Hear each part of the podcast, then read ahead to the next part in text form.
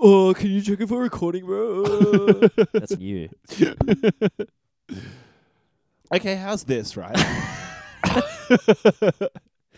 This is your turn to edit, and this is absolutely not going in the episode, okay?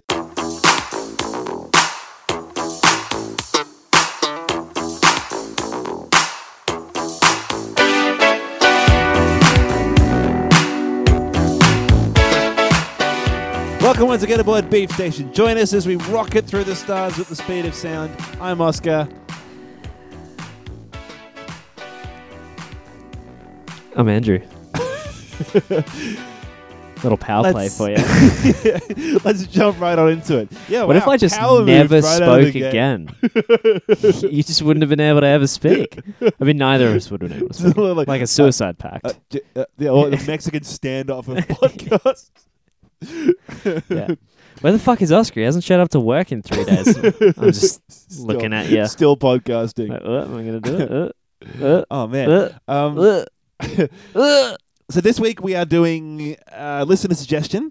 Mm. Listener Zach has suggested that we cover the sci-fi film Previous Prospect. guest. Previous guest, that's it. Previous guest and listener of the show, Zach, has suggested that we cover uh, the twenty eighteen drama sci-fi film Prospect. Uh, directed and written by Zeke Earl and Chris Caldwell. Uh, so that's what we're going to be covering later on in the show. We'll jump off with a bit of a, a bit of an entree before we get to the main course.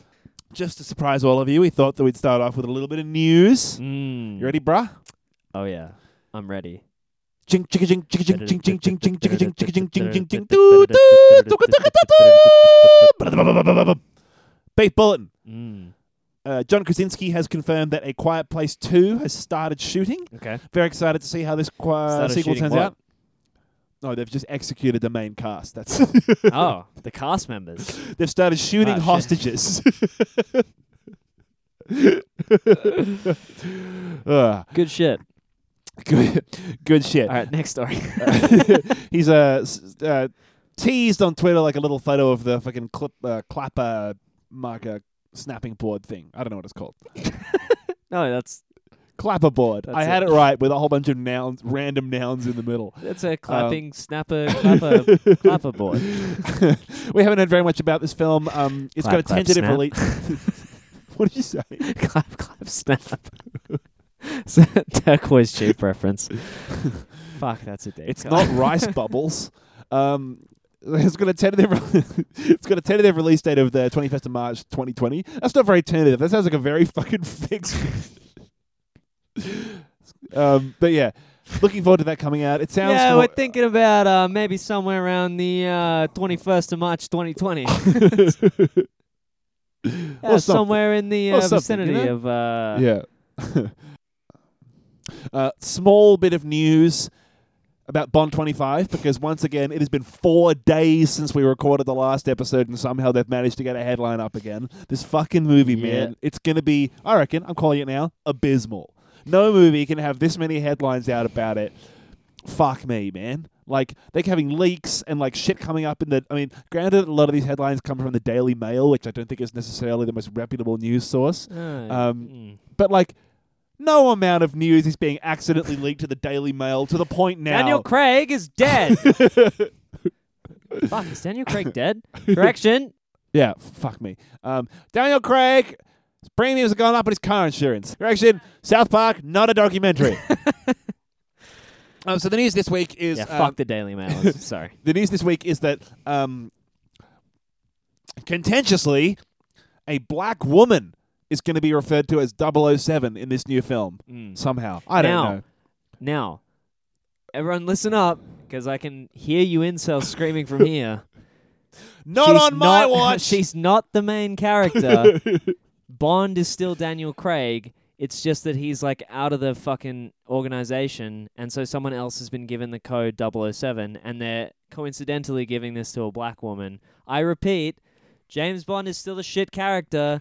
Don't worry. You're telling me to put down this Molotov cocktail? Yeah, exactly. Yeah. Before I lob it halfway around the world. Yeah. um, yeah, Lashana Lynch is apparently uh, a pivotal character in this new film, and the rumor, according to the Daily Mail, is that she's going to have the designation double oh seven reportedly um, one of the script revisions suggested by that damn left-wing pinko Phoebe Waller-Bridge. Mm. So we'll see how the film turns out. Yeah, this was this was from a leak um, from someone who had a, a lot to fucking say about the movie. It just felt like they were, yeah, I don't know. The but way that the quotes were running was, it sounded like someone that worked at a tabloid was yeah. giving the quote. So like, mixed feelings. I don't know. If this turns out to be true, I just think this means that they absolutely need to make the next James Bond like a black woman, right? Because if they're like... They won't, though. But if they're like, yeah, I, double oh seven... I, I think like, it could be oh, a play... We, we did give it to a black woman. I think it could be like a playful tease. Yeah. No, I think that double oh seven... Has like Bond has to be a has to be a dude, if only because of what Phoebe Waller-Bridge said about the idea that like, yeah, he's a womanizing prick, and someone needs to like call him yeah. on it. Like, well, the, if, he doesn't need to be double oh seven. Yeah, James right. Bond's like, so James yeah. Bond yeah. can still be that douchebag, yeah. and it's just that in the modern day, he has to be portrayed as more of a douchebag. Yeah, like, I mean, it's yeah. not like no, I don't know. What I think this we, person we was talked about in it. The interview was that like apparently he still hits on her, and she is one of the first. Uh, to be like, fuck people. Off. Yeah. yeah. And then right. this guy was saying all sorts of stuff, like apparently the term Bond girl is now expressly forbidden by all of the cast. Like, they have to say Bond woman. It's like, that's not the point. Yeah, right. so, um, yeah, I don't know. F- fun little What are they taking our nouns now along with yeah. our jobs? No. Um, yeah. Um, Yeah, I, we, we talked we talked about it ages ago now. Just the idea that like, I don't think it's necessarily the most woke thing to do, just to like take popular characters and make them oh, women yeah, and be I, like, I totally see, we agree. Care about women now. It's I like if you want great strong, yeah. yeah, if you want great strong character. Female characters, write strong female characters. Don't just be like, oh, well, James Bond's a woman now. Do you know how bloody expensive that is? We've solved. We're not feminism. Doing that. We're just going to recycle the same bloody yeah, thing. I mean, a perfect example is. I could Um, take a shit at a James Bond movie appears at the bottom of the toilet. That's how cheap it is. Yeah, a perfect example is like Bo Peep. Recently, is an example of a great, uh, in my opinion, a great strong female character, mm. or a great female character, um, in a, in a movie where they didn't. I don't know. It just I just don't think that it's the it's the like no James Bond has to be a, a black woman now and that solves the problem. It's like, well, you can no. do whatever you, you can do whatever yeah. you want, but I definitely think that the best way to do it is to. Actually care and actually give a shit and support projects that create new characters sure. rather than just like... Yeah, I think I that know. was... Yeah, I think we both were...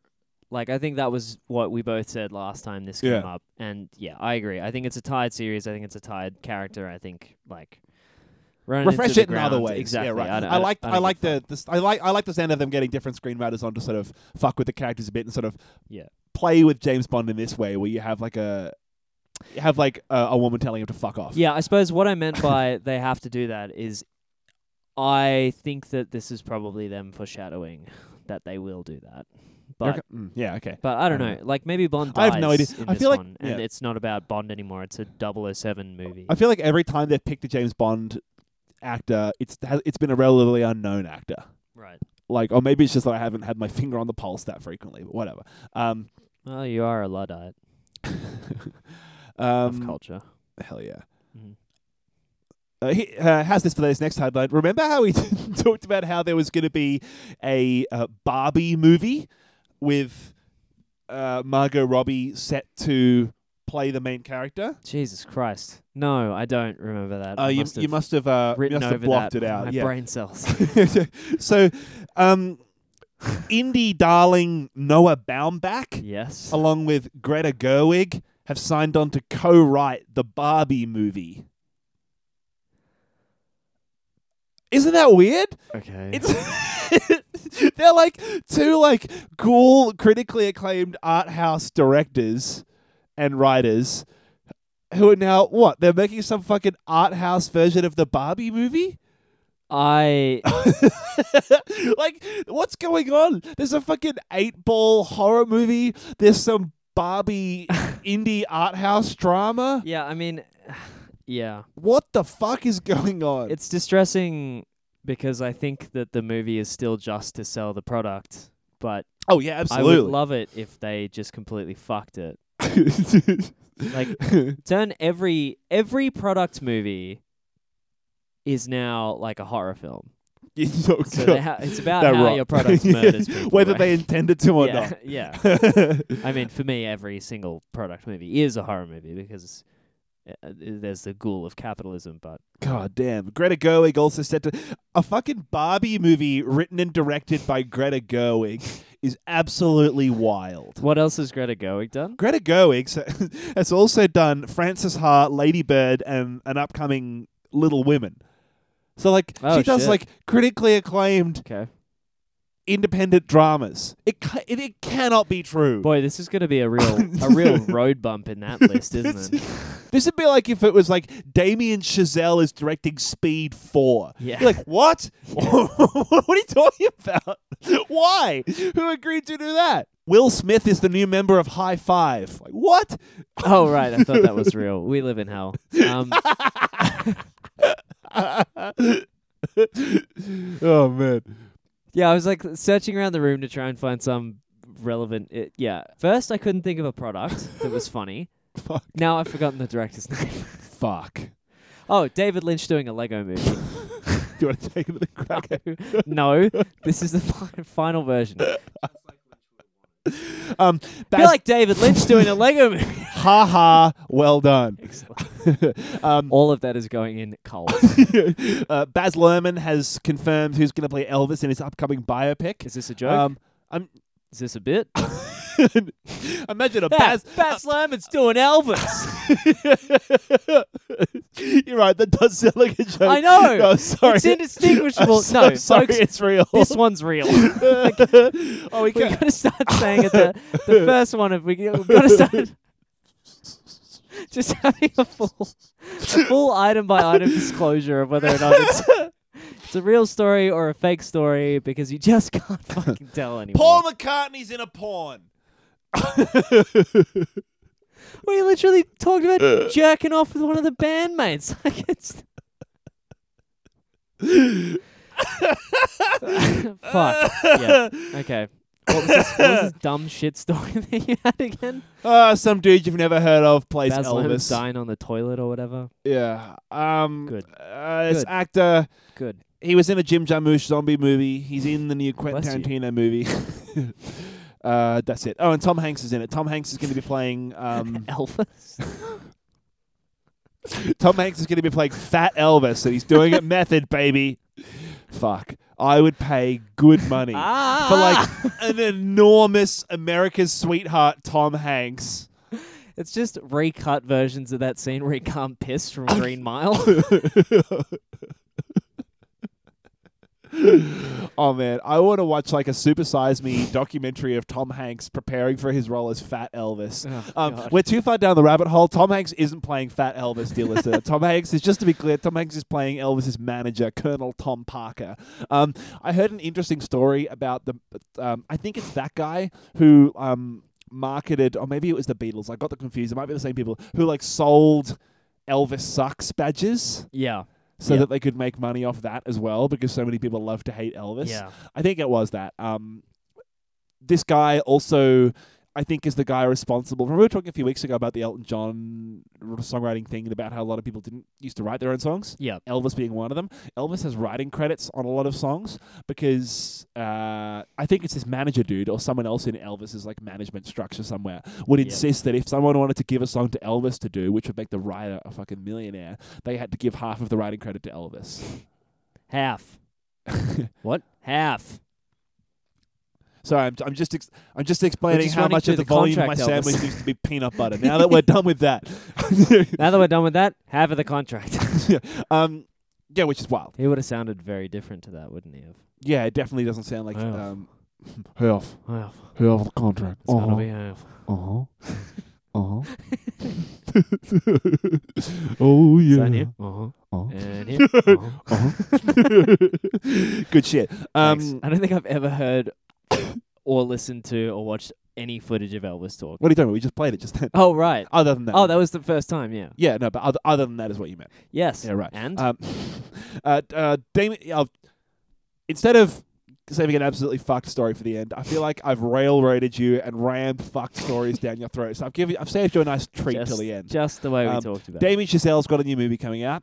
Oh, that guy whose name you couldn't remember. You like him. Um, yeah. I don't know whether we cut that out. I don't know whether you... I'd like to think you I cut that out. I told you that's all making it in cold. And I'm making it a through line so that I can't edit it out. Um, Damien Chazelle has a new movie coming out. It's going to be called Babylon, and Emma Stone is set to star in it. Okay. That's all I got. It's a period piece set in nineteen twenties Hollywood, um, looking to make it his largest production to date. I suppose since he almost won an Oscar last time. Um, my When Will This Time? He's totally probably got robbed. A whole bunch of buzz around him. Yeah. Mm. Uh, well, literally, this is that one where... Um, isn't this the one where they... Wa- Moonlight and La La Land. I don't remember which one didn't win. Maybe La La Land fake won, and then Moonlight really won. I think, yeah, I think that was it. Yeah. Yeah. But Chazelle didn't do Moonlight, did he? No, he did La La Land. Yeah. What? Yeah. Did he? Yeah. Oh. Huh. Yeah, man, he's done a, he's done a whole bunch of different stuff. It's really cool. Like, he's done Whiplash and La La Land, and I feel like he's done some fucking action movie or something else that's really different as well, hasn't he? I don't know. He's done a whole bunch of different shit that is really interesting. Uh, of course, I'll Emma's... be the judge of that. um, so that that's all I got there. Damien Chazelle, I've liked pretty well every movie he's come out and done. Oh yeah, First Man. Yeah, right, First Man. Yeah, how weird is that? How many different movies he's done? He's done First Man, La La Land, and Whiplash, all fairly recently as well. That's got to be like a couple years between each movie. First Man that. and Whiplash, yeah, Whiplash twenty fourteen, La La Land twenty sixteen, First Man twenty eighteen. Yeah, he's right. Consistently on like Oscar contention movies, like every two years. That's on, wild on a, on a clock. That's pretty impressive. Dude yeah. can't catch a fucking break. Yeah, it's like how Leo didn't get an Oscar for like twenty years. Yeah. What if Damien Chazelle's the new Leo? Well, he's won a bunch of Oscars, just not for like Best Director or anything. Yeah, well, you I know, think, I mean, like, yeah, uh, I don't know. He hasn't won, like, you want to win Best Picture at some point, surely.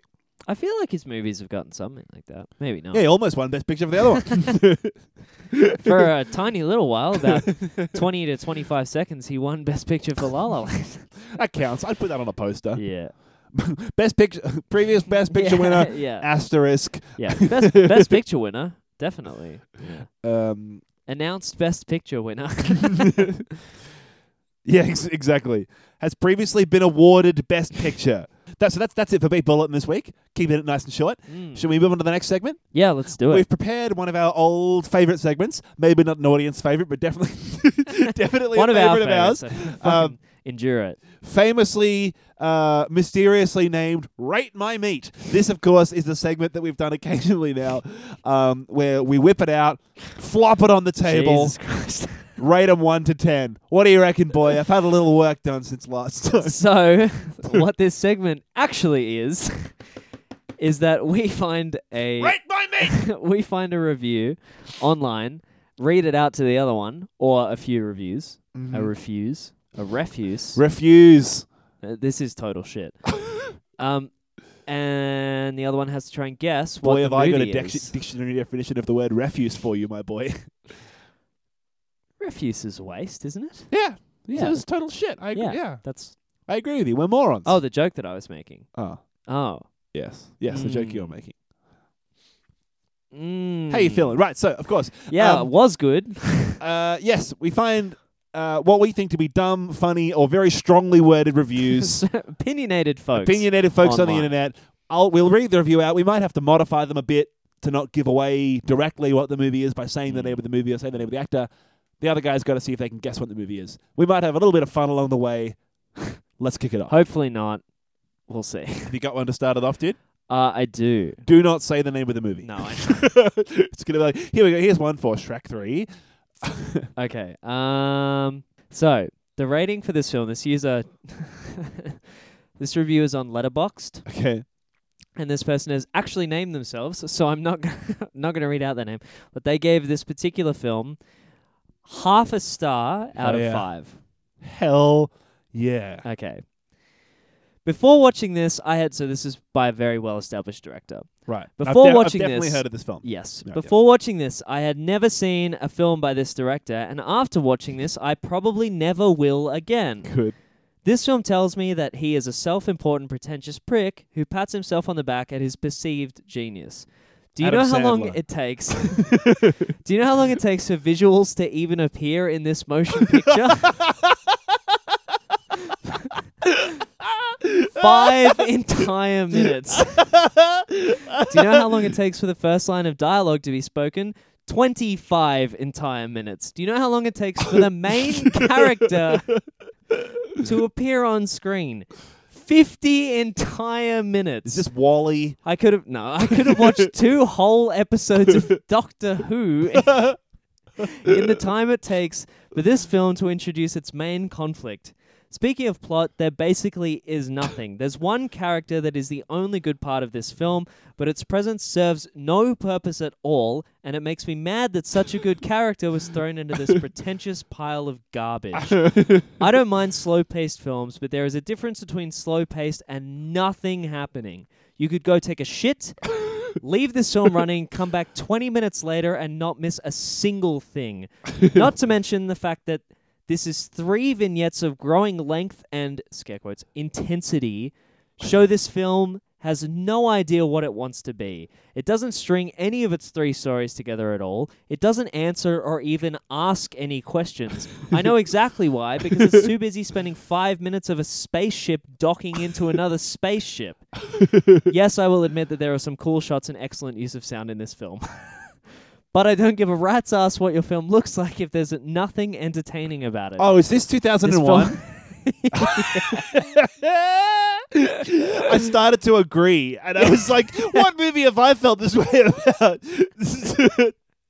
Hold on, fifty minutes. That's about how much of two thousand one I've seen before yeah. falling asleep. That's extremely good. Yeah. This film's essentially a glorified tech demo, and it receives none of its and it re- deserves none of the praise it somehow bafflingly got. Perhaps the bar for good filmmaking was much lower in nineteen sixty-eight. That's good a, shit. There was a runner-up review which said, uh, "This might have been an impressive movie experience when it came out, and I tried to watch it, but holy hell, it's one of the worst I've ever seen." It doesn't do anything and it takes forever to get there. If you want the gist of this movie, just watch the Futurama version. It's better in only twenty-two minutes. Okay, how's this one? This is a review of Metacritic. Okay, I'm going to close my eyes. Good. Try and sensorily deprive myself as much as possible. I want to engage that. Put yourself um, in your happy place before I kick the door down and pour kerosene on it. What's that, uh, what's that movie with the three people that can see through time? Minority Report. I'm going to go in, gonna go into Minority you Report. You beat me a second into yeah. saying Shrek two. Fucking hell. All right. I'm going to skip past the one that accuses the movie of having a left-wing agenda Fuck and yeah. rates it minus one hundred out of ten. Yes. And, sk- and skip straight to this one that gives it a three out of ten. Okay. Um, Citizen Kane. So in this movie, I've just been the witness of a real-life boy being stripped of his manliness as he grows old. The movie starts incredibly well, featuring the early stages of both the boy and girl and all the subtle details that make the difference between genders. Yep. The parents going through real relationship problems, the mother being amorous and caring, and the father taking them out of their comfort zones and being active. Everything is awesome until the boy turns fifteen. Oh, the his Lego movie. Birthday, his fifteenth birthday is one of the most amazing birthdays any man could have. He's given a shotgun, for God's sake. Hell yeah! The best birthday yeah. a man can have. From God there, damn. From there, the movie takes a three hundred sixty degree turn and becomes more a series of propaganda scenes. The acting performance of the boy suddenly feels ungenuine. The boy is not pro- the only pro- one pro- taking his manhood. Propaganda about what? The boy is not o- is is not the only person from whom his manhood is taken. Suddenly, every single male character becomes a confused wuss and starts being reflected in the women around their lives. I just couldn't take it anymore until I saw his sweet mother in tears of desperation. People around me laugh as the poor woman screamed for something to hold on to in life. Wait, he couldn't take it until he saw the woman suffering. I don't know whether he wants to see and the woman laugh fine. Or cry, but all I know is he would have preferred it if there were a lot more shotguns in this film. Right. Review end? That was the end of the review. Okay. That was definitely for Boyhood. Yeah. But Jesus Christ. I had another one if you didn't get it, which is, you know what? I guess it took twelve years to make a piece of shit. It's pretty good. Wow. No, that pretty- dude really fucking had a very toxic masculine upbringing. Oh, man. God. Hell yeah. Like, I reckon if I was given five guesses, I could pick which state in the States he was from. It's Iowa. This movie was like watching a, li- a liberal campaigning for office, bringing up Dude, just about every liberal hot topic to push down the throats of its viewers.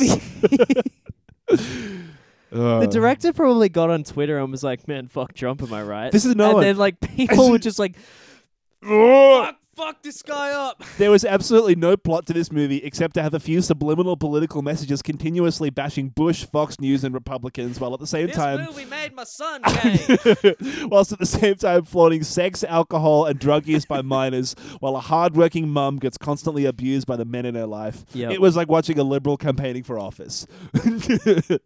Yeah, you know, like when Al Gore gets up on the stage and clubs a seal. What? It's like... It's like this, this movie depicted some horrible things that happened. Just like the liberals say. Like, what? Yeah, it this happened. After watching the movie a second time, I realized I did not miss anything because there was nothing to miss. Wow, this guy spent six hours watching Boyhood.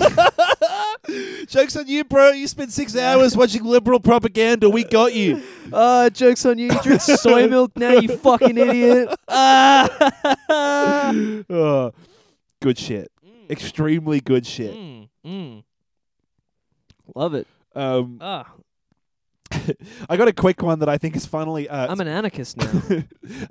um. Okay, I had... Yeah, okay, all right.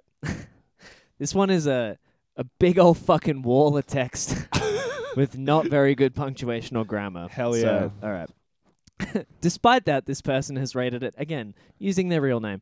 Despite that, this person has rated it one and a half stars. That, that's, I, I think any review, I'm going to say it now, any review that's like zero or five stars, you got to go with a grain of salt. One yeah. and a half stars, this person thought about it. I right. expect it to be a moderated and considered opinion. Continue. Okay. Wow. That was a lame movie. First of all, the plot basis is highly unoriginal and boring. It's very twenty tens moneymaker. The film came out in nineteen ninety-six. And the plot is the good guys chasing after an item that the bad guys want. We don't care. Sounds like my kind of movie. I'm not even sure if that was all of it or not because it was so uninteresting, boring, and impossible to care about what was going on. I was constantly bored, and for an and for a spy action slash thriller film, it was probably hard to pull off. Characters and acting? Well, it's the lead actor.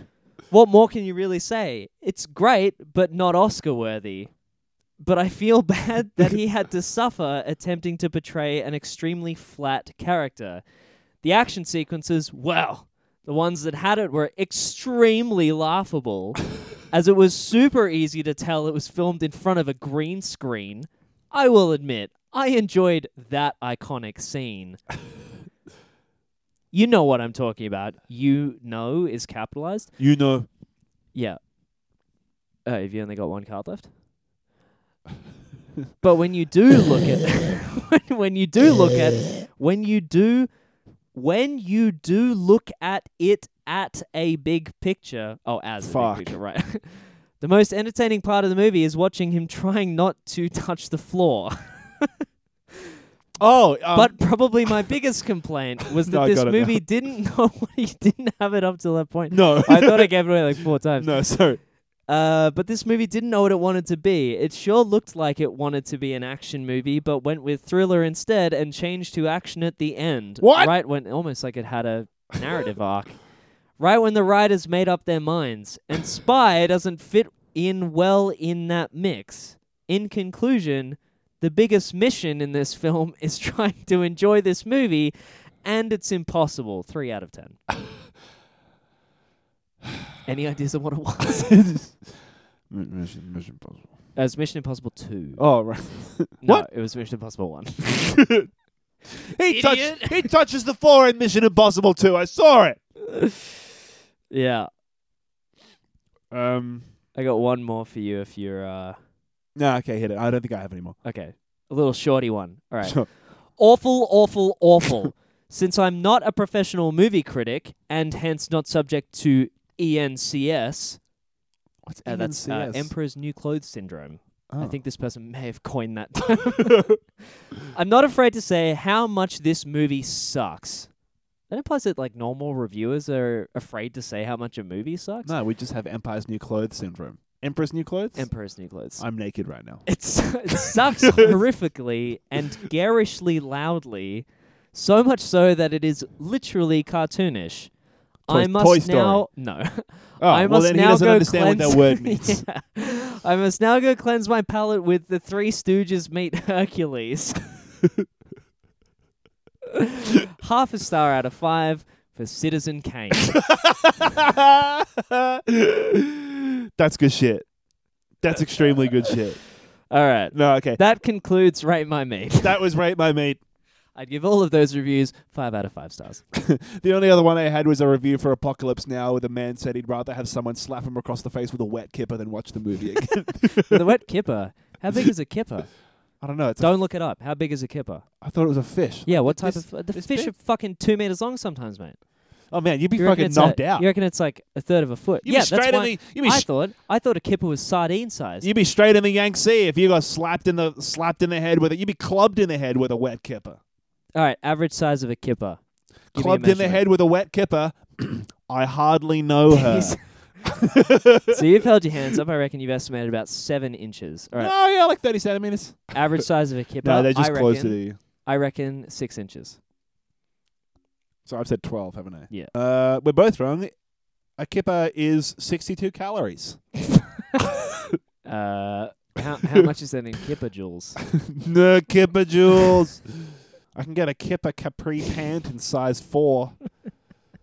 No, this isn't happening. Sorry. Fuck. I really want to know. Write in if you know what the average size of a kipper is, average length in inches, please. No centimeters or we will publicly shame you. Um, right, so, how about you... Oh, it's a herring. Hey? A, a kipper is a whole herring. What? A herring is a whole herring. That's what I fucking thought. Maybe a kipper is like... When, when it's dead, and it, like it's like lamb versus... like maybe it's like beef versus cow. A buckling? What? A buckling. This is beef is station, form, not herring station. A buckling is a form of hot smoked herring, similar to the kipper and the bloater. What's a bloater? No, you didn't want to know, man. No, you were trying to rail us back. Now you want to know what a bloater is. Don't you try and re-rail us? So this is you're gonna fucking hate this. A buckling is a form of hot smoked. Now keep in mind, if you say a bloater, I, I will kill myself. Is a form of cold smoked herring. So that's similar yeah, to the right. hot smoked herring, but no, cold, right? No, if it's a hot smoked Fuck. herring, that's a buckling. If it's a cold smoked herring, that's a bloater. This is someone that didn't know what an adjective is and just decided to make up too many nouns. A kipper, Don't! Is, a kipper is a whole herring that has been split in a butterfly fashion from...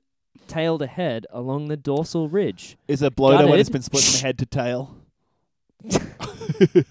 Gutted, salted, or pickled, and typically cold smoked over wood chips. Oh. There you go. What about if it's hot smoked? Now, how big is a herring? Characteristics. Uh, now it's just dicks. Their size varies between subspecies. The Baltic herring is small. fourteen... to eighteen centimeters. Oh. The proper Atlantic herring can grow up to about forty-six centimeters. Yeah, see, I was thinking of the I was thinking of the Atlantic. So you were herring. Obviously referring to an Atlantic yeah, herring. I was the thinking Pacific of, herring, which grows to a, about thirty-eight centimeters. I was thinking of like a like a like a teenaged Atlantic herring, right. some so sort of some sort of uh, Pacific herring, whatever the big one is. Yeah. Well, don't correct me. Yeah, but a, but an almost fully grown Pacific herring would have been very close to the estimate of the Pacific herring size that you were giving. Yeah, no, that's what I mean. Like almost go. fully grown. No, no, not we, not, yeah, okay. not the forty-six centimeters that you would traditionally expect, but that's more closer to thirty centimeters or twelve inches, whichever. That's fucking interesting. The bloater buckling thing. Almost interesting. Uh, no, actually, you're right. Is this our podcast now? Yeah, I reckon. Almost interesting. Just read Wikipedia for, for forty-five minutes. Okay, I'm going to hit random on Wikipedia. Fuck, you ever heard of the French Revolution? Some shit went down. Grenza. No, I'm putting my foot down.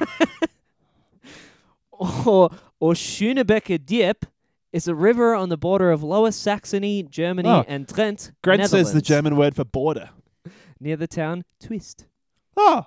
There you go. No, never been there. All right, great. That was what I got. We should do that every week. I'll hit random and we'll just read out a random Wikipedia article. That's a good fucking segment. Anyway, more on this later when we fought to the death and it's just me and I do my one podcast a week. Dear listener, where I read out a random join Wikipedia me article. In writing in in protest against having that be a regular segment. The first episode will be Oscar's funeral and every subsequent episode will be me reading one random Wikipedia article verbatim wow. and then shutting off the homicide. the That's strange. Yeah. um, yeah, it turns out you can't get Wikipedia in prison. Where Oscar is.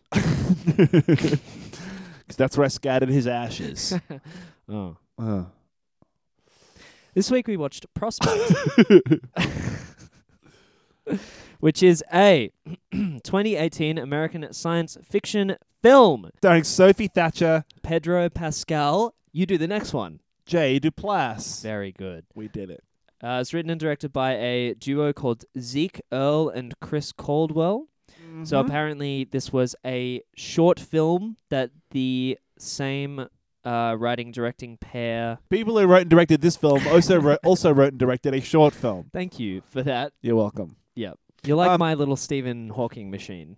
I just, you just I look just at stare me. Your left eye twitches a little bit. And seven minutes later, I spit out a sentence. Yeah. Right. W- work's been a fucking nightmare. Are you saying he wants he wants cheese? No, I think he has conjunctivitis. Explains all the typos.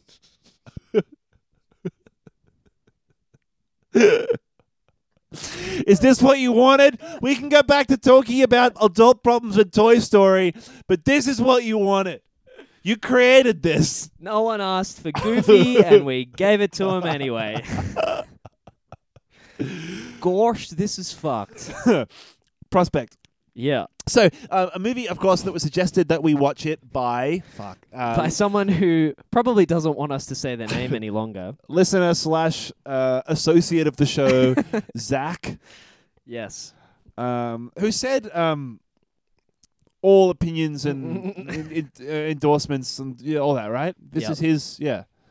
Um, we are the mouthpiece for yeah. Z- all of yeah. Zach's opinions yeah. and beliefs. Written, written by. That's right. Written by Zach. Mm-hmm. Written by Zach. I was about to say his full name. Directed, directed by Zach. Yeah. Um, and when we dock Zach, it will be produced from prison by Zach. Produced by uh, Steven Spielberg. um.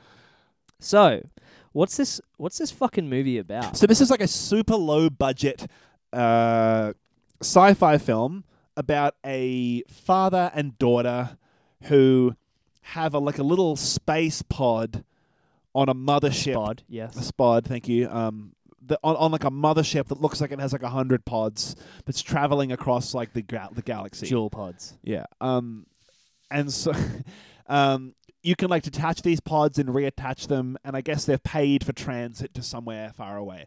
And they detach their pod to sort of go down on a day trip to this green moon planet thing that they're passing by to mine for these like gem things.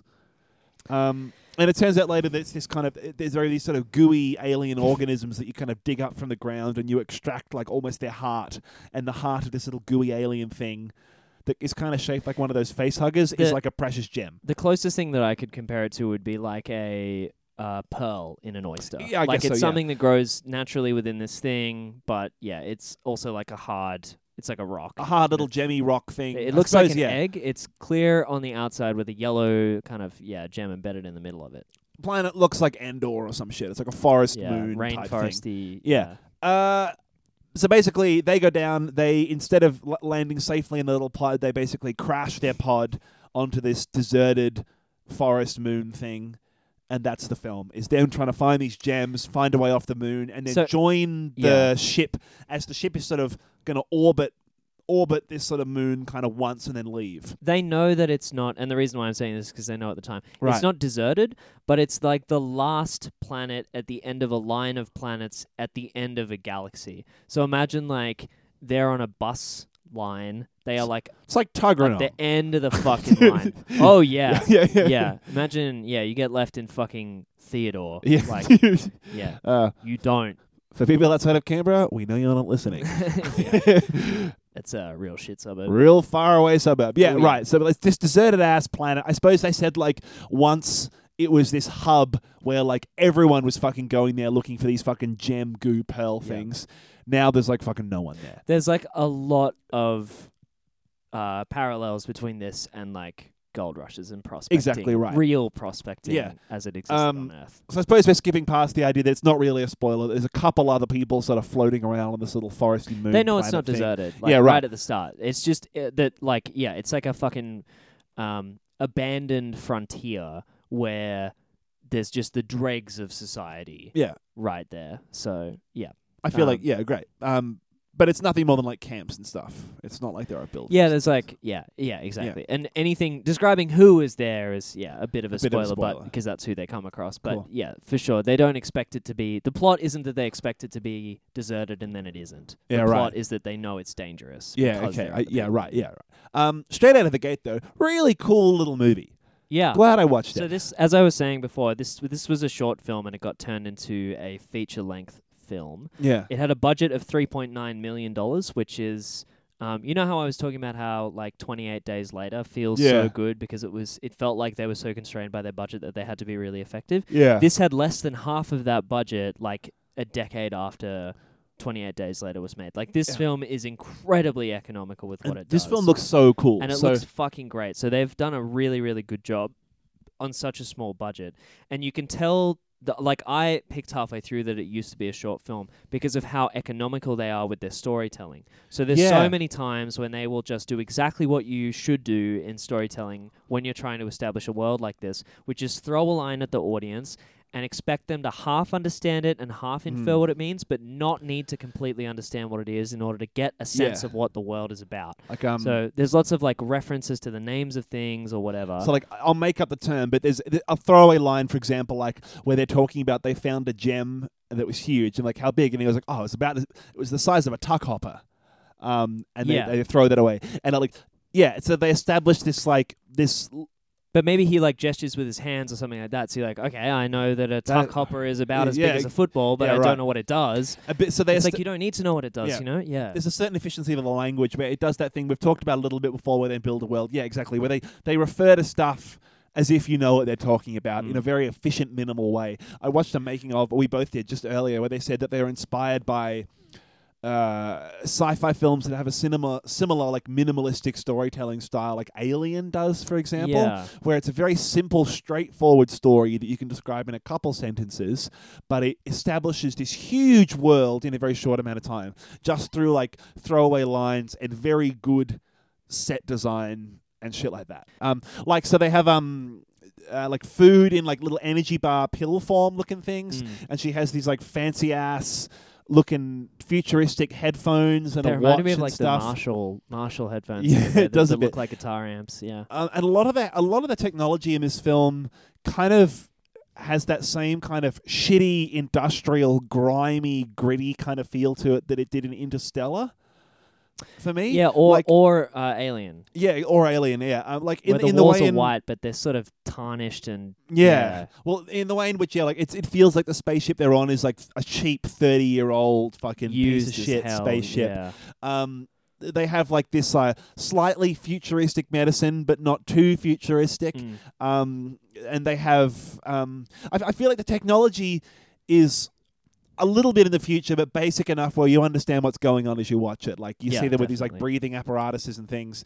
Um, the filmmakers are talking about how they had all the stuff in the film, all the props and all the costumes and everything are all completely original designs yeah. to sort of evoke this completely new universe that they tried to create for you. Um, they had, like, a whole suite of artists and friends, like, build this workshop with they them where they made all the props and things. Studio, yeah. Um, which is really cool. So just jumping back quickly, the the main, uh, like the first act, I suppose, they they, they crash land on this planet.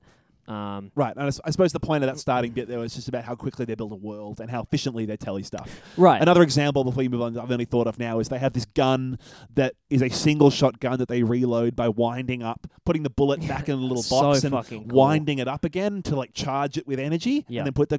And that was like they don't explain that; they just sort of show you them doing it once, and he says, "Once, it careful. There's only one shot in the cell." Um, yeah, and then like later on, like, that's done frantically, and so it's sort of, you know what needs to be done, the stakes are high, but yeah, you know, like, it's, like it's very, just like, it's a similar yeah. thing to the fumbling with the bullets, but it's just, it feels different because they've chosen to represent it yeah. in such a different way. It's very, very efficient little ways of building the world, and yeah. the whole film is like that. The film feels like it's part of a part of a film that has twenty film, part of a series that has twenty films. Right. It. It's yeah, exactly. Yeah. It, it it straight away makes you feel like the universe is very well established, but also that you're not expected to know anything about it. Yeah, right. Is, uh, it, I think really nailing exactly what they're going for. I suppose exactly how Interstellar was, in the way that it has all these sort of background things going on where yeah. like it immediately flashes out the world and makes you feel like you're not just watching a film about a father and a daughter, you feel like you're watching a film about a whole universe. Yeah. With a whole background and a whole history and culture.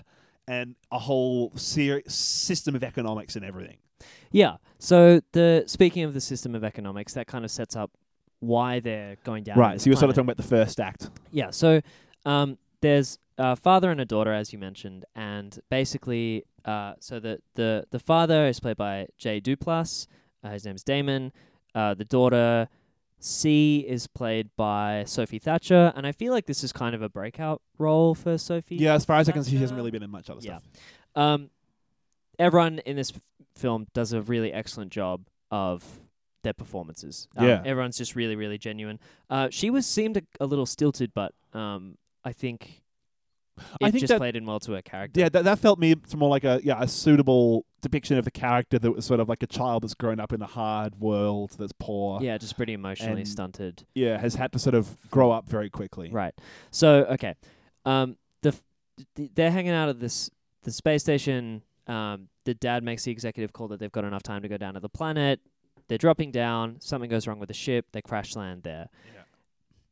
The father decides to continue with the plan regardless, and the plan is that they want to go and find that cluster of gems, which is like a huge mother lode. He basically knows of this like place that no one's ever been able to find. That's right. Yeah, like this legendary place where there's fucking heaps of them. Yeah.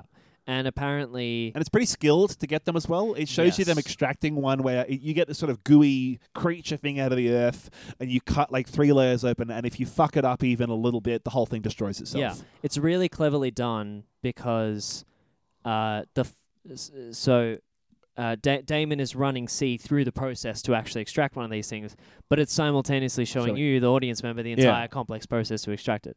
Um, and it's really interesting because they've actually had to make these fucking things. And it looks like this fucking yeah, alien goo thing. In a review that I was reading compared it to like Cronenberg's like body horror stuff. It's really creepy. It looks... Yeah, incredibly like, convincing. It looks real. I have no idea like how they would have even made this thing. It's like a spider egg sack with a yeah. thing in it. It's really fucking... The f- like, my involuntary response when they first showed it was like, ugh. Like, it was really... It grossed me yeah. out. So, um, yeah, they they go down to this planet. Um, they stumble upon uh, a site where someone's tried to extract one of these things and fucked it up. So that's where you get to see the extraction process. Yeah. And then they are sort of... ambushed by these other guys, um, and C manages to hide, but the father is seen, uh, and so they end up holding him up, uh, and they ransom him, I guess, for like food and supplies and shit. Yeah, um, and then it, he says, actually, instead, let me take you to the this thing that I know, but I'm not going to tell you where it is, so you have to keep me alive. Yeah, and right. so it, basically, the first act is that happening, and, and the father deciding, right, well, I've got to buy some time. But it sets up that sort of uneasy, distrustful relationship where, like, you know that if they found out where it was, they could kill him, but they need him alive, so they're incentivized yeah. to protect him and, and whatever. And C has to follow along unseen in the background. Yeah, right. And, and so she's it's the this, main character. It's this intense... sort of small, it's a very small cast of characters as well. There's really only three characters that have speaking roles yeah. in the whole film. Yeah. There's a couple of background extras um, that are only tangentially relevant, but it's yeah. really only three characters. It's this dude who ambushes them, the father and the daughter, and yeah. that's kind of it. The dude um, is played by, and it's he gets like top billing because he's, I think, the most well-known out of all of them. Played by Pedro Pascal, who's in Narcos, Game of Thrones. Um, oh, really? He was, yeah, the Viper. Gets his head crushed. Oh, right, yeah, of course. That dude. For those of you listening, because you probably have seen Game of Thrones and probably I didn't realize that was the same guy. Yeah, he's really good. Um, yeah, he was really cool. Uh, I thought he was great in this movie. He I think is. We probably so don't have to get. Sorry, yeah. No, no, no. That's as far as I was going to go plot wise. Yeah. I, um, I don't think I don't think we should get too far further with the plot because I think no. it's kind of interesting and it's really fun to see where it goes. Yeah. And I think we can probably discuss the film enough without spoiling it, really. Yes, I, th- I agree. Oh, man. Um, so my favorite part of the film was, of course, this whole world. Right at the end where... the way it sort of um, built the world up like that. Did you have like a favorite piece of technology or a favorite little scene in the film that made you go like, oh, cool? I really liked the... Uh, I really liked most of the technology, um, but I think my favorite part of the film was right at the start where um, the father takes, he takes a couple of pills to help him go to sleep, I, I think. Mm. And he ends up sort of a little zonked out, and he's having this conversation with his daughter, and he ends up telling her, he's kind of reminiscing to himself out loud, sort of well, to he's her. Well, sort of half asleep, half high. Half, yeah. Yeah. And he ends up saying all this stuff about her that she never knew. And she's like, whoa, you never told me about any of this. And you're like, it's it it's absolutely the most... He's like smiling and talking about her. And he's sort of talking to her, but he's not really talking to so her. Talking to himself. And yeah. So it's sort of the most emotional that he ever is towards her. Because they have a the very sort time. of working relationship. It's they so sort of cold. They feel like yeah. colleagues a lot of the time. Yeah, and I think that's a great...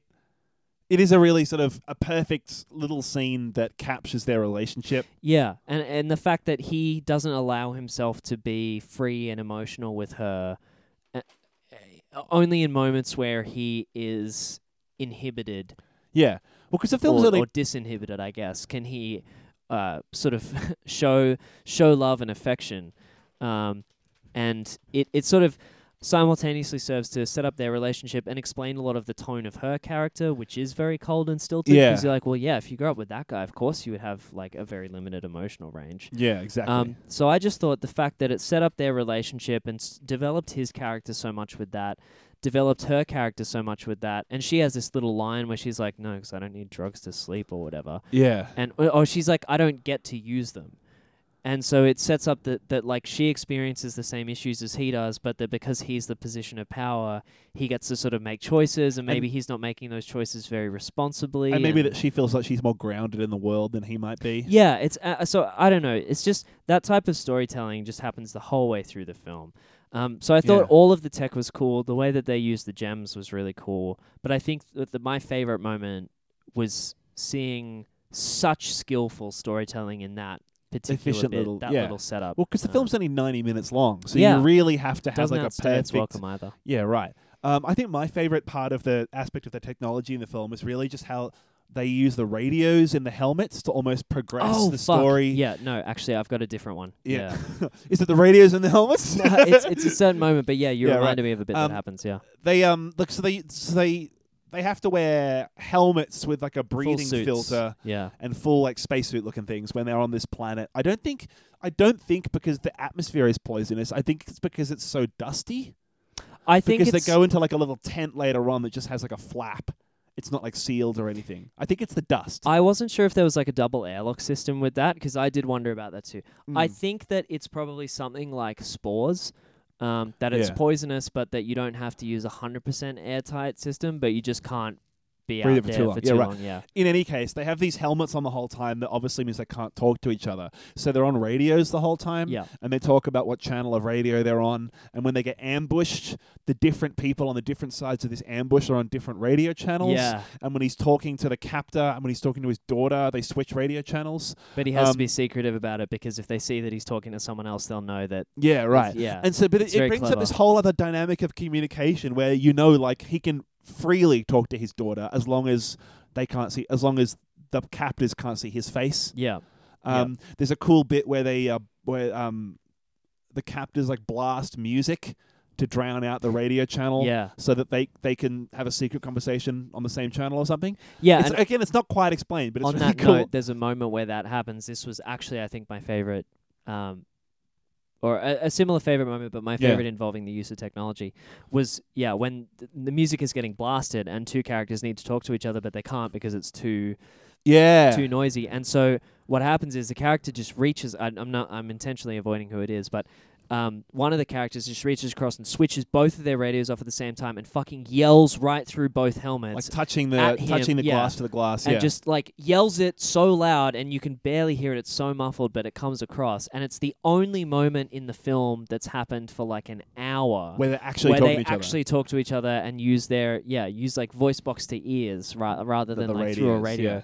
And it sounds, and it's still so, it's funny how it's still so muffled and artificial, but it's arguably more genuine yeah, as well, a moment of communication. I th- I found it was a really little powerful little that moment. was really cool. I, I, so, but the, the thing I liked about the radios was, yeah, really just like the way in which it completely changed. It was a handy, quick, smart little writer's tool mm. to make even just the act of talking to each other in the film innovative and different. And difficult. Just, just the idea that, yeah, and difficult, but also like, you can use it in fun little ways. Like, yeah. um, she could be, uh, like, uh, the, the daughter, during that ambush scene, the daughter is hiding off, like, way the fuck somewhere else yep. and can't even really see what's going on and is listening to the whole conversation on the radio. And the dad can, like, talk to her easily and sort of whisper to her. Yep. Just just the idea that it changes the dynamic in which people actually talk to each other on a fundamental level yep. means that, like, in a little drama that's just three little people talking for, like, a whole film, film really, um... makes it a lot more engaging, I thought. Mm. There's a clever little way that like science fiction... I haven't seen that done at like, such a ba- basic level in a science fiction movie. Yeah, I think these guys are really showcasing their skill with like... Yeah, the, the, the world building and the integration of technology into that world building. They show... The characters never... They never explain the tech that they're using, but they show like habits around using it. So things yeah. like as soon as people meet, they signal what radio channel they're using so that everyone can swap to that radio channel so they can actually talk. Yeah. And it happens so frequently that you realize this is just something that you do when you meet new people. It's like a handshake. You, you signal a radio like, hey, channel. Yeah. Yeah. Um, and I think that that sort of thing is, is really... Uh, yeah, I mean, it's hard to... Uh, we keep making the same point, but that's because they find so many different and clever ways to do the same thing, yeah. which is just to tell... To, to flesh out the world so much. It feels lived so in like... Little yeah, the way in which they make the world feel habitual and just like second nature, the yeah. way in which the characters interact with everything, yeah. makes it feel like it's... You're not even watching a movie. Yeah. And another thing that... You, so you were talking about how the radios change... And I mentioned how the radios change the sound of the film as well, and the sound of characters' voices. Yeah. Um, I think I probably I mentioned it before you did, and I think I probably made a better yeah, point. You brought it up and I yeah. springboarded it. Yeah, you're right. um, I was talking about uh, Metro twenty thirty-three, mm-hmm. which is that game that's set in the underground metro in Russia in post-apocalyptic setting. Yeah. And I mentioned how you have to, because the atmosphere is toxic and has radiation in it, you need to use gas masks, and the game yeah. makes you frequently put your gas mask on. And when you do that, it totally changes the sound of everything that's going on in that world. Well, this game, uh, this this film, um, kind of has the same thing going on, where most of the yeah. time you're stuck inside the main character's helmet, and so um, everything sounds muffled and claustrophobic. And there's a lot of like heavy breathing. You see the reflection and the smudges on the helmet. Yeah, exactly. Um, and I think that just the use of sound serves so well to not just show you what experience the characters are going through, but also reinforce to you that you can't be outside of this because it's toxic. So yeah. it actually makes you feel like, as the viewer, you're not able to go out into the world either. You know, like you're stuck in a suit as well. I completely agree. Because well, if you were outside and you could just hear everything cleanly, it wouldn't make you empathize with the kind of struggle of the characters. There's a lot of much. shaky handheld camera right. in the film as well, which sort of adds to that feeling of you being like a there with them. Like bouncing around and yeah, field right. of view. Like, yeah. yeah, like someone's chasing after these people running through the forest right. with another camera. Um, no, I, I had a I had a great old time with this movie. I thought that it was uh, worth... Definitely worth the time. It's on Netflix, so it's basically free. Yeah, what was your viewing experience? viewing experience. Yeah. Um, sitting on my bed, all under the covers. Yep. Cozy. Cozy. Split glass of whiskey. Had a great old time. Yeah, I um started watching it at like ten o'clock last night or something. Fuck. So I had to sort of catch up and watch the last twenty minutes just before we started. Part one and part two. Yeah. Yep. I got barely any fucking sleep the night I watched it. So I watched this movie... with my eyes falling out of my head at six a.m. after I thought, fuck it, I'm not going to even try and sleep. I'm just going to watch a movie. Fuck, and you liked the movie anyway? Yeah. Jesus. Yeah. Maybe it was the right time. Because it was like pre-dawn. I think I probably was awake while the sun was rising outside. That sounds fucking miserable. Just made me feel, yeah, like I was on another fucking planet. Just wish I had one of some of those space drugs to help me sleep. But, uh, but yeah.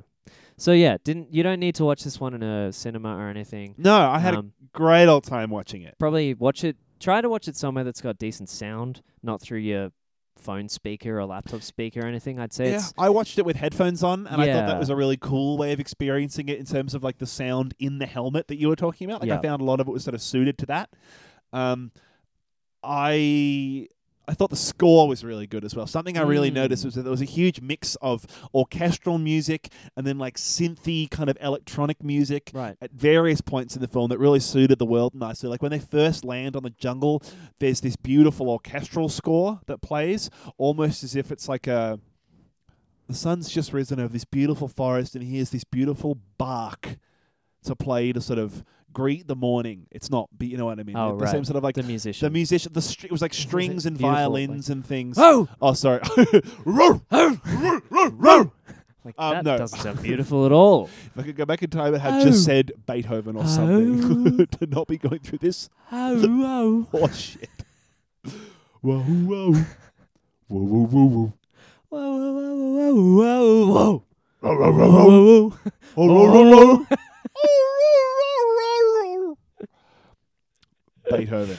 Yeah. It was like Brahms or Haydn was playing. Stravinsky. Debussy. Beautiful what, orchestral music as like a, n- a beautiful nature, like sort of greeting to nature. Right. And then as the film gets on more and they had more of these issues with the technology it's more and like then more clashes with the other people, it gets more gritty and synthy, yeah, which mm. I thought was really interesting. Mm, cool. Cool observation. Thanks, bro. He, uh, uh, the, yeah, the... um. Uh, C also has like these headphones that she listens to music through. Um, these like cyberpunk ass, steampunk ass headphones. Yeah, so they're like wireless, but they're not connected to any device, so you're not yeah. really sure if they're sort of yeah how they how they work. Um, but she listens to music, and she and it's this weird like ja- it sounds like Japanese or Korean punk rock yeah, or something. It's, it's really a weird, really strange like pastiche of a bunch of different genres. Yeah. Um, and. That also, like, I remember uh, listening to a commentary on the film Elysium by the director. Um, mm. Is that Neil Blomkamp? Is that who directed Elysium? Yep. Pretty sure. Yep, yep. The, um, uh, the District nine fucking prawn guy. Yeah.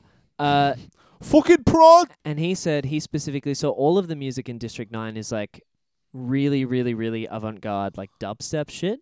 And yeah. he said that was music where he felt like that couldn't people wouldn't feel like it came out of the day and age that they lived in, that they would feel like this would be music that would be being made around this time.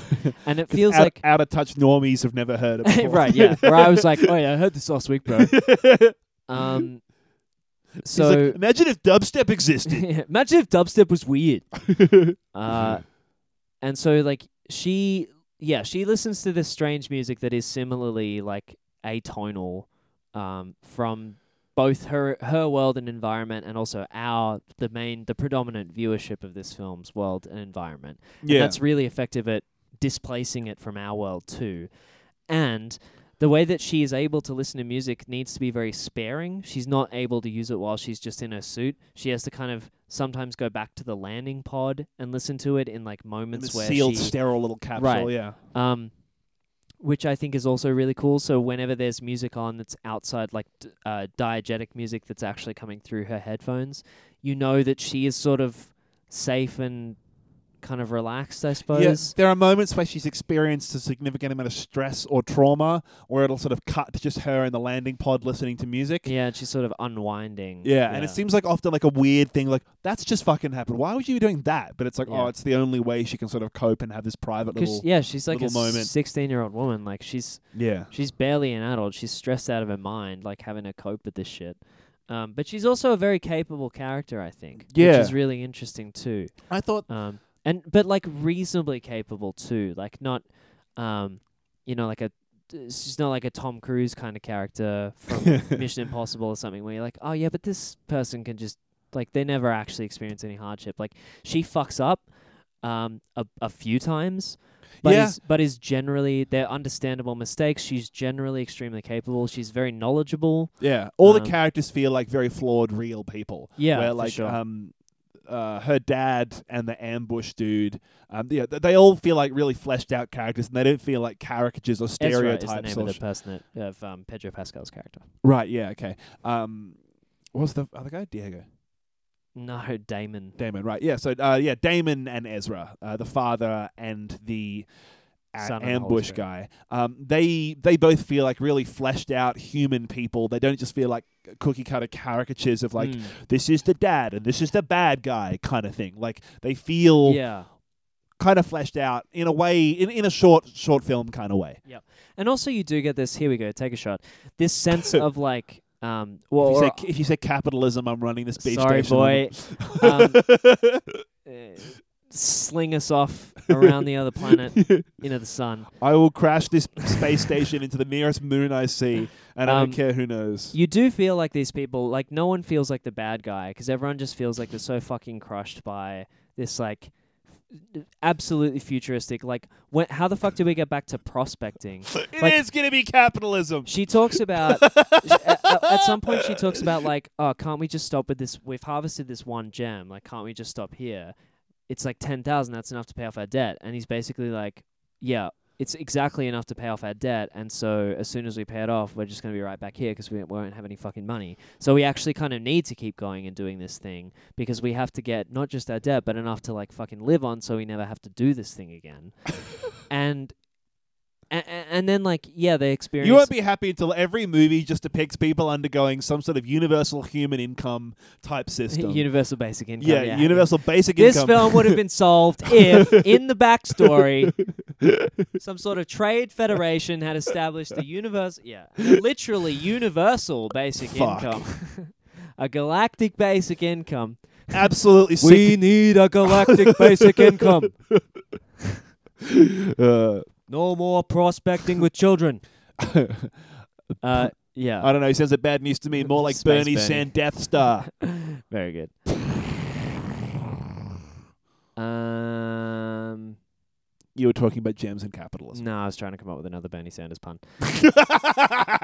That's the Andy I know and love. um, yeah, but it, it He's does. Back. I, I none of the characters felt particularly moral because they all make immoral choices, but you can tell they're yeah. all doing it for the same fucking reason, which is that they've been they're so fucked by this s- sort of um, context that they're all in. That yeah. you just sort of like, well, yeah, no, like, of course you guys are doing this. Of course someone's greedy. Of course there are mercenaries or whatever.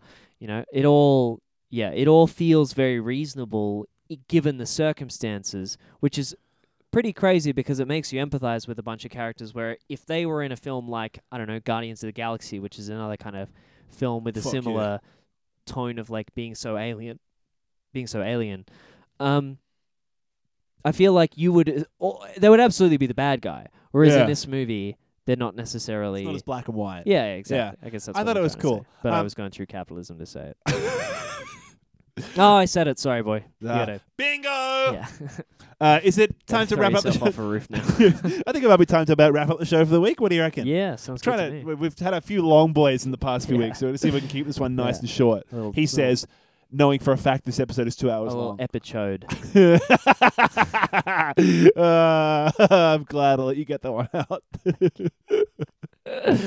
Epichode. That's yeah. good shit. Um, I, in lieu of coming up with a better than worse than, because I can't possibly rank my preferences, have thought of a few similarly similar in tone or similar in quality or feeling indie sci-fi films. Sure. Or small-scale, minimalist, storytelling sci-fi films yeah. that I think it might be interesting for people to go out and watch. Okay. Um, so this one is, of course, Prospect.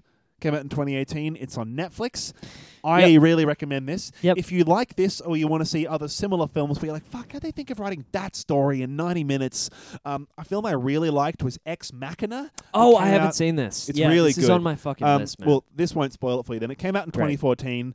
It's a similar kind of thing. That one's about like a programmer that um, gets invited to this like holiday retreat research type thing where... um. she... Scroll down the page. It's about this programmer that gets invited to this like holiday research retreat type thing where he is invited to uh, interview this lady, this A I robot thing that they've developed. Yeah, developed um, by Oscar Isaac, who's the person that people would probably know in this movie. Yeah, right. Well, it's also got Alicia Vikander and Domhnall Gleeson, who are both huge now, but weren't necessarily as famous back in twenty fourteen. When oh, I don't know if I've out. seen much with them in it. Um, Domhnall Gleeson was the evil redhead dude from the newest Star Wars film that was like... Oh, shit, he's great. That guy. Yeah, uh, yeah, and yeah, Alicia, cool. Alicia Vikander is... Uh, she played the girlfriend of the trans Dutch painter in that film, and she is Tomb Raider. Oh, okay. I should have just said Tomb Raider. She's that would have been a more... Uh, a more widespread. You know the one about the possibly? trans Dutch painter? Oh, and Tomb Raider. Oh, I haven't seen that one. um, another film that does a very similar job at world building is Her, yeah, which came man. out in twenty thirteen. Spike Jonze. It's more of a drama, a drama romance kind of film, but it's set in a uh, immediate future where Siri is like ten generations better and is like an A I that's in everyone's phone. Mm. And uh, Joaquin Phoenix essentially falls in love with the little Siri in his phone, and that's played by Scarlett Johansson. Yeah, and it's a really unfortunate right turn when uh, he finds out that the Siri in his phone is actually a Zionist. and uh, and we'll be happy to know that uh, Joaquin Phoenix probably paid money for something in this film at some point. So, you know. Hmm. You yeah, a, he does. He, you bu- can really he purchases the artificial intelligence. You could shoehorn a capitalist reading is, into uh, that one too. Yeah. Um, another one that I think is a little bit different is Mad Max Fury Road. Yeah, joke's on you, man. You can shoehorn a capitalist reading into every film because they're all made with money. Are you are you making my point now? um, Mad Max Fury Road. Water is money in this one.